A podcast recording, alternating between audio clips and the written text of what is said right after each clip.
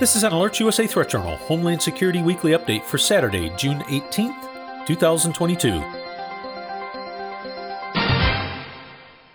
This week in security news, there's a lot happening around the world, starting in Europe. A meeting of defense ministers took place this week at NATO headquarters in Brussels. At the conclusion of the meeting on Thursday, NATO Secretary General Jens Stoltenberg addressed the media on the content of those discussions. Here's a clip of Stoltenberg's comments. Listen closely. He reveals some interesting information about future moves the alliance is making in response to Russia's invasion of Ukraine, but also regarding other emerging threats. Good afternoon. Uh, defense ministers have just uh, concluded preparations uh, for the NATO summit in Madrid in two weeks uh, from now. Russia's war uh, against Ukraine poses the biggest threat to our security in decades. So we must uh, set out NATO's response for the longer term. At the summit, we will take decisions to make NATO even stronger and more agile in a world that is more dangerous and more competitive. I'm confident that uh, the Madrid summit uh, will be a transformative summit with uh, important decisions, not uh, least in five key areas significantly stronger deterrence and defense, sustained support for Ukraine and other partners at risk, and I'm pleased that uh, President Zelensky will participate in our summit.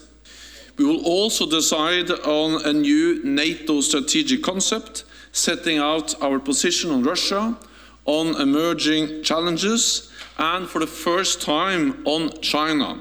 And in this context, I welcome that the leaders of our Asia Pacific partners will take part in our summit for the first time. Last but not least, better burden sharing and resourcing of our alliance and the historic uh, applications for membership by Finland and Sweden. At this ministerial in Brussels uh, yesterday and today, we have made progress on many of these uh, areas. Last night, we met with uh, Ukrainian Defense Minister Reznikov. We addressed uh, the imperative need for our continued support as Russia conducts a relentless war of attrition against Ukraine. NATO allies and partners have been providing Ukraine unprecedented support so that it can defend itself against Moscow's aggression. Allies have announced additional assistance including much needed heavy weapons and long range systems. We also discussed uh, plans to support the country for the longer term. We are putting together a NATO comprehensive assistance package for Ukraine, helping Ukraine improve interoperability with NATO, transition from Soviet era uh, to modern NATO equipment, and further strengthening security institutions. Yesterday, over 40 nations, NATO allies and partners took part in the meeting of the Ukraine Support Contact Group led by the United States and committed to continue to uphold Ukraine's right to self-defense. Georgia, Finland, Sweden and the European Union also joined the meeting of NATO defense ministers.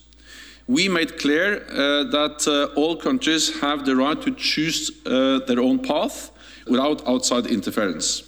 Russia's aggression is a game changer, so NATO must maintain credible deterrence and strong defense. Today, ministers addressed uh, the scale and the design of our future posture and how we can step up across all domains with substantial strengthening of our presence, capabilities and readiness.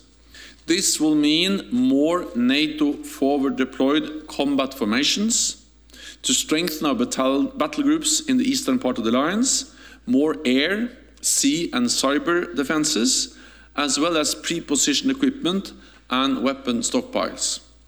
And a new force model with more forces at higher readiness and specific forces pre-assigned to the defense of specific allies to enable much faster reinforcement. A number of allies have committed to contribute to our stronger presence in the eastern part of our alliance. But we still have some work to do as we look to the summit, uh, where I expect further announcements. Moving next to Southeast Asia. Late this week, China launched its third and most advanced aircraft carrier, bringing it one step closer to its goal of building a blue water navy with at least six aircraft carrier battle groups by 2035. The vessel, named Fujian after the coastal province opposite Taiwan, had been under construction at Shanghai's Jiangnan shipyard since 2018. It will reduce the gap of China's carrier fleet compared with the US and is expected to enter service late next year or in 2024. The Fujian is the first Chinese carrier to be completely designed and manufactured domestically. Here at home, a new intelligence note sent to law enforcement agencies nationwide this week warns that in anticipation of the upcoming release of the Supreme Court ruling on abortion rights, Jane's Revenge, an abortion related violent extremist collective, posted a public statement on social media this week threatening pro life groups who refuse to close their doors, declaring open season, and advising they know where their operations are located. Quoting from their statement, from here forward, any anti choice group who closes their doors and stops operating will no longer be a target. But until you do, it's open season and we know where your operations are. Through attacking, we find joy, courage, and strip the veneer of impenetrability held by these violent institutions. Unquote. The statement goes on to say that their upcoming actions, quote, may not come in a form of something so easily cleaned up as a fire or graffiti. Listeners are reminded that just last week, the Department of Homeland Security issued a new National Terrorism Advisory System bulletin warning that the threat environment in the coming months is expected to become more dynamic as several high profile events could be exploited to justify acts of violence against a range of possible targets.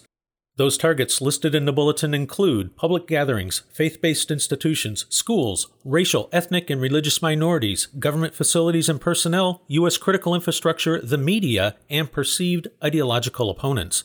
The Supreme Court term usually concludes the last week of June or the first week of July, so the formal ruling is expected to be released before then. Next up, a new report this week by the Washington Times reveals that in May alone, Border Patrol agents apprehended 15 illegal aliens listed on the FBI's terror watch list trying to sneak across the US Mexico border. And those were just the ones who were caught. These special interest aliens and possible terrorists were among a staggering 239,416 illegals encountered at the southern border just last month. According to Customs and Border Protection, this is the highest monthly number of Border Patrol encounters with illegal aliens in the history of their record keeping and brings the total illegal immigrant encounters in fiscal year 2022 to more than 1.5 million. Approximately half of these encounters were processed for immediate removal under Title 42, which gives the government the ability to take emergency action to stop the introduction of communicable diseases into the country.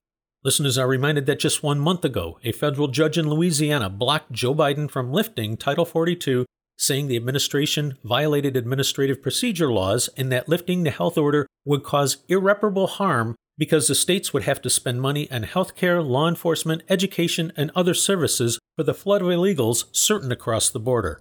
Next up, in our tropical weather update. As of the time of this report's preparation Friday evening, there is nothing of significance in the North Atlantic, Caribbean, or the Gulf of Mexico within the National Hurricane Center's five day outlook. AlertsUSA reminds listeners in hurricane prone areas that now's the time you should be preparing your home and family for the season. To this end, you can find links to hurricane preparedness resources in this week's issue of the Threat Journal email newsletter. In travel security news, once again, AlertsUSA cautions that the conflict in Eastern Europe has the potential to get much worse, and spillover or intentional incursion into neighboring NATO nations is a possibility. If you are planning travel abroad, regardless of the destination, AlertsUSA strongly recommends checking out the U.S. State Department's travel website as well as that of the CDC for safety, security, and health considerations for your destination, as well as for the latest evolving international travel regulations. In addition to U.S. government travel guidance, AlertsUSA also regularly recommends taking a few minutes to visit the equivalent websites of the Canadian, Australian, and British governments to see the travel guidance that those nations are providing to their citizens, as security analysis and assessments often vary. AlertsUSA also recommends U.S. citizens preparing to travel abroad take a few minutes to register your trip with the State Department's Smart Traveler Enrollment Program so you can receive important information from the embassy about safety conditions in your destination country both before and while you are there, as well as to help the U.S. Embassy contact you in an emergency. You can find more on each of the stories in this report in the latest issue of the Threat Journal email newsletter. Take a moment and visit threatjournal.com to sign up. The publication is free, and a copy of this week's issue will be immediately sent to you via email. If you would like to receive breaking threat and incident alerts on your mobile device, visit alertsusa.com. AlertsUSA continues to monitor the overall domestic and international threat environment and will immediately notify service subscribers via SMS messages and email of new alerts, warnings, and advisories, or any other factors which signal a change in the overall threat picture for American citizens as events warrant. This has been an AlertsUSA Threat Journal Homeland Security Weekly Update for Saturday, June 18th, 2022.